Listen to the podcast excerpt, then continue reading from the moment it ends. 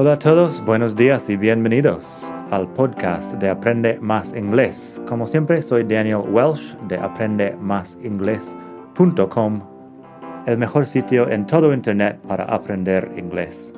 Este podcast te ayudará a hablar inglés como un nativo. Vamos allá. Hola a todos, buenos días y bienvenidos otra vez aquí al podcast de Aprende Más Inglés el mejor podcast de todo el mundo mundial para aprender inglés. Como siempre, soy Daniel, te hablo desde la hermosa ciudad de Barcelona y hoy vamos a hablar de unas expresiones con help. Help, que es el verbo de ayudar. Y vamos a ver algunas cosas que podemos hacer con el verbo ayudar, aparte de simplemente gritar help cuando necesitamos uh, socorro. Así que, primero pásate por madridingles.net barra 255 madridingles.net barra 255 ahí tienes los ejemplos que voy a leer aquí por escrito y más cosas, un enlace, una canción que vamos a a mencionar, etc. Bueno, primero, help, que es un verbo regular, significa ayudar. Generalmente, también cuando lo estás gritando, puede significar ayúdame o socorro, socorro o algo así. Socorro con la R que um, se pronuncia R. Socorro. Así que help es eso, en su forma más sencilla, pero luego hay más que decir sobre el tema. Help se usa con algunas expresiones y verb patterns. Los verb patterns son cuando tienes dos verbos que se juntan, el segundo verbo va o en infinitivo con tú o sin tú, o va con el gerundio. Es un tema que hemos hablado en otros capítulos del podcast. El tema de help es bastante sencillo y vamos a verlo ahora mismo. Lo más fácil es usar help with y luego la actividad que requiere ayuda o requiere esfuerzo. Así, los primeros ejemplos que tengo en la web. He helped me with my homework.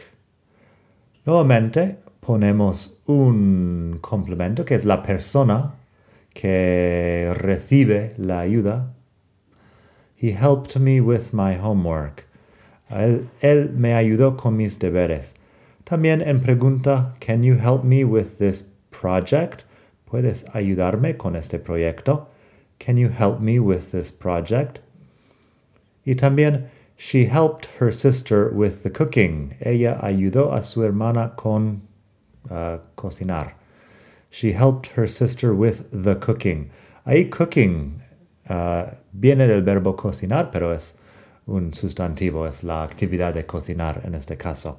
No cambia mucho, pero lo usamos como sustantivo. She helped her sister with the cooking. Helped es el pasado, la pronunciación como si fuera una T al final. Helped. Pero cuando usamos el verb pattern, cuando juntamos dos verbos, es un poco distinto. Usamos help someone do something. O bien, en inglés británico es más común poner un to. Help someone to do something. Yo lo voy a decir sin el to porque no me suena muy bien, pero los británicos me parece que usan mucho más el to, igual que want to do something, need to do something, hope to do something, help someone to do something. Yo voy a decir las frases sin to, o sea que tenemos un verbo conjugado que es el help y luego el siguiente verbo en infinitivo, siempre con la persona en medio. Help someone do something. Así tengo los ejemplos. She helped me fix my bicycle. Ella me ayudó a arreglar mi bicicleta. She helped me fix my bicycle. Will you help me wash the dishes? ¿Me ayudas a lavar los platos? Will you help me wash the dishes? Estoy preguntando, pidiéndote ayuda con el will. Luego, will you help me wash the dishes? El siguiente verbo, el wash, va en infinitivo. El tú lo podrías poner, will you help me to wash the dishes? Pero a mí personalmente, siendo de Estados Unidos, no me suena muy bien, así que lo digo, will you help me wash the dishes? I won't help you paint your house unless you help me fix my car. No te ayudaré a pintar tu casa si no me ayudas a arreglar mi coche. Ahí tenemos un, una frase condicional con unless, a menos que. No te ayudaré a pintar tu casa a menos que me ayudes a arreglar mi coche. I won't help you paint your house unless you help me fix my car.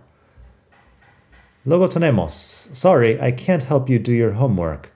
I've got to help John make lunch. Lo siento, no puedo ayudarte a hacer tus deberes. Tengo que ayudar a John a hacer la comida. Sorry, I can't help you do your homework. I've got to help John make lunch. Otra pregunta con can para la habilidad. En este caso, quizá la habilidad o la buena voluntad de hacer algo. Can you help Sharon clean her room? ¿Puedes ayudar a Sharon a limpiar la, su habitación? Can you help Sharon clean her room? Y por último, her parents were helping her pay the rent while she studied. Sus padres estaban ayudándole a ella a pagar el alquiler mientras ella estudiaba. Her parents were helping her pay the rent while she studied.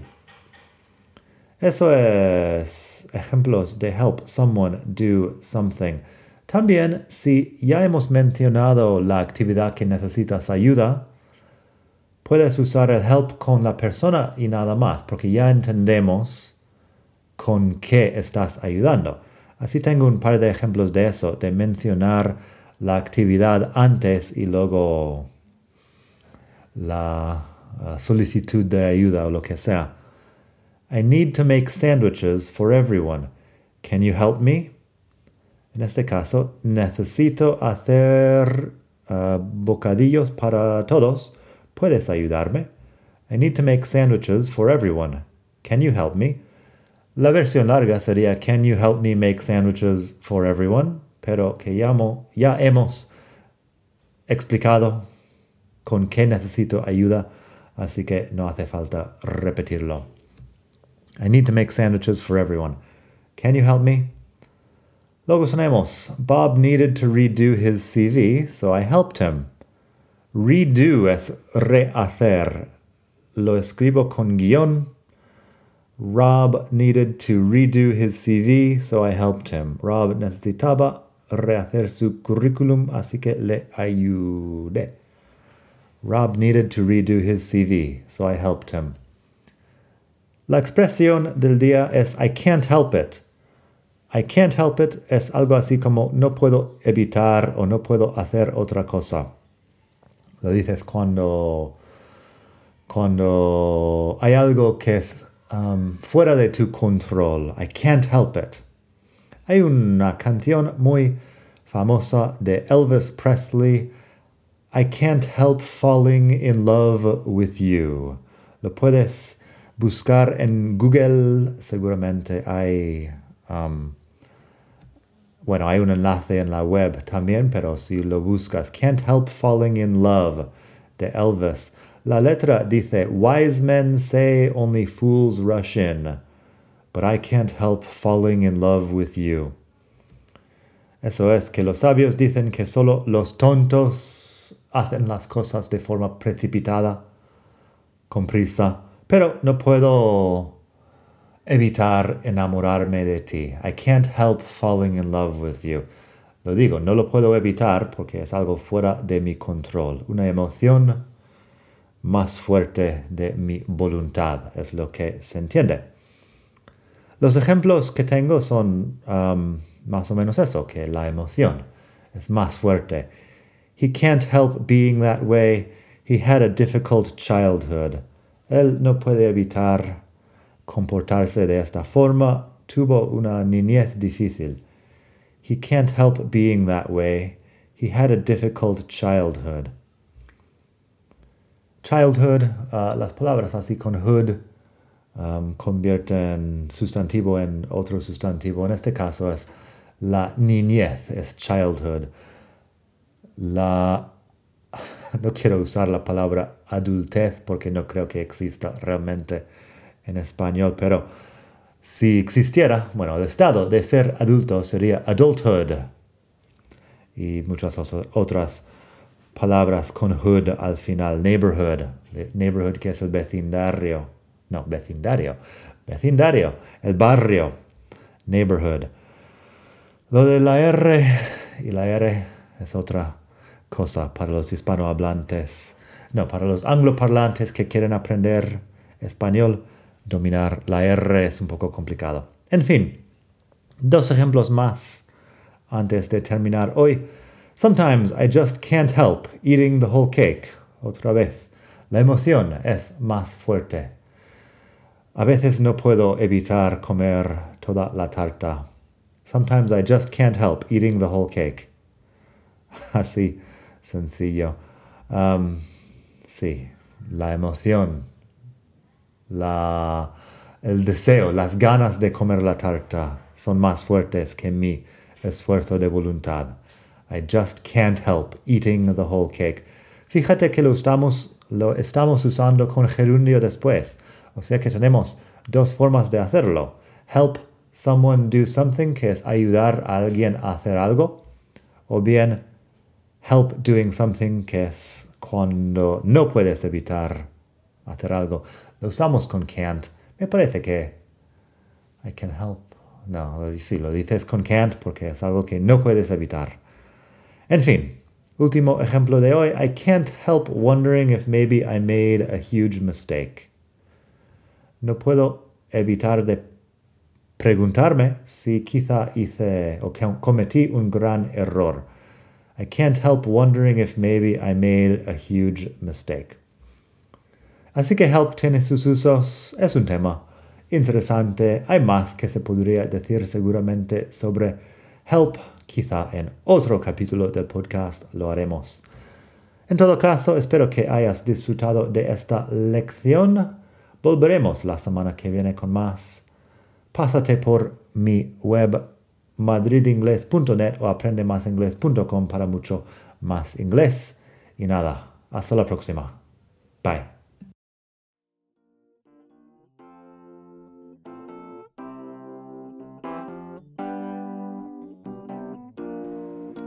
Gracias por escuchar. Como siempre puedes pasar por mi web aprendemasingles.com. Para mucho más tengo vocabulario, expresiones para hablar, phrasal verbs, gramática pronunciación y mucho más en la web. Nada más por hoy, espero que pases un muy buen día. Hasta la próxima.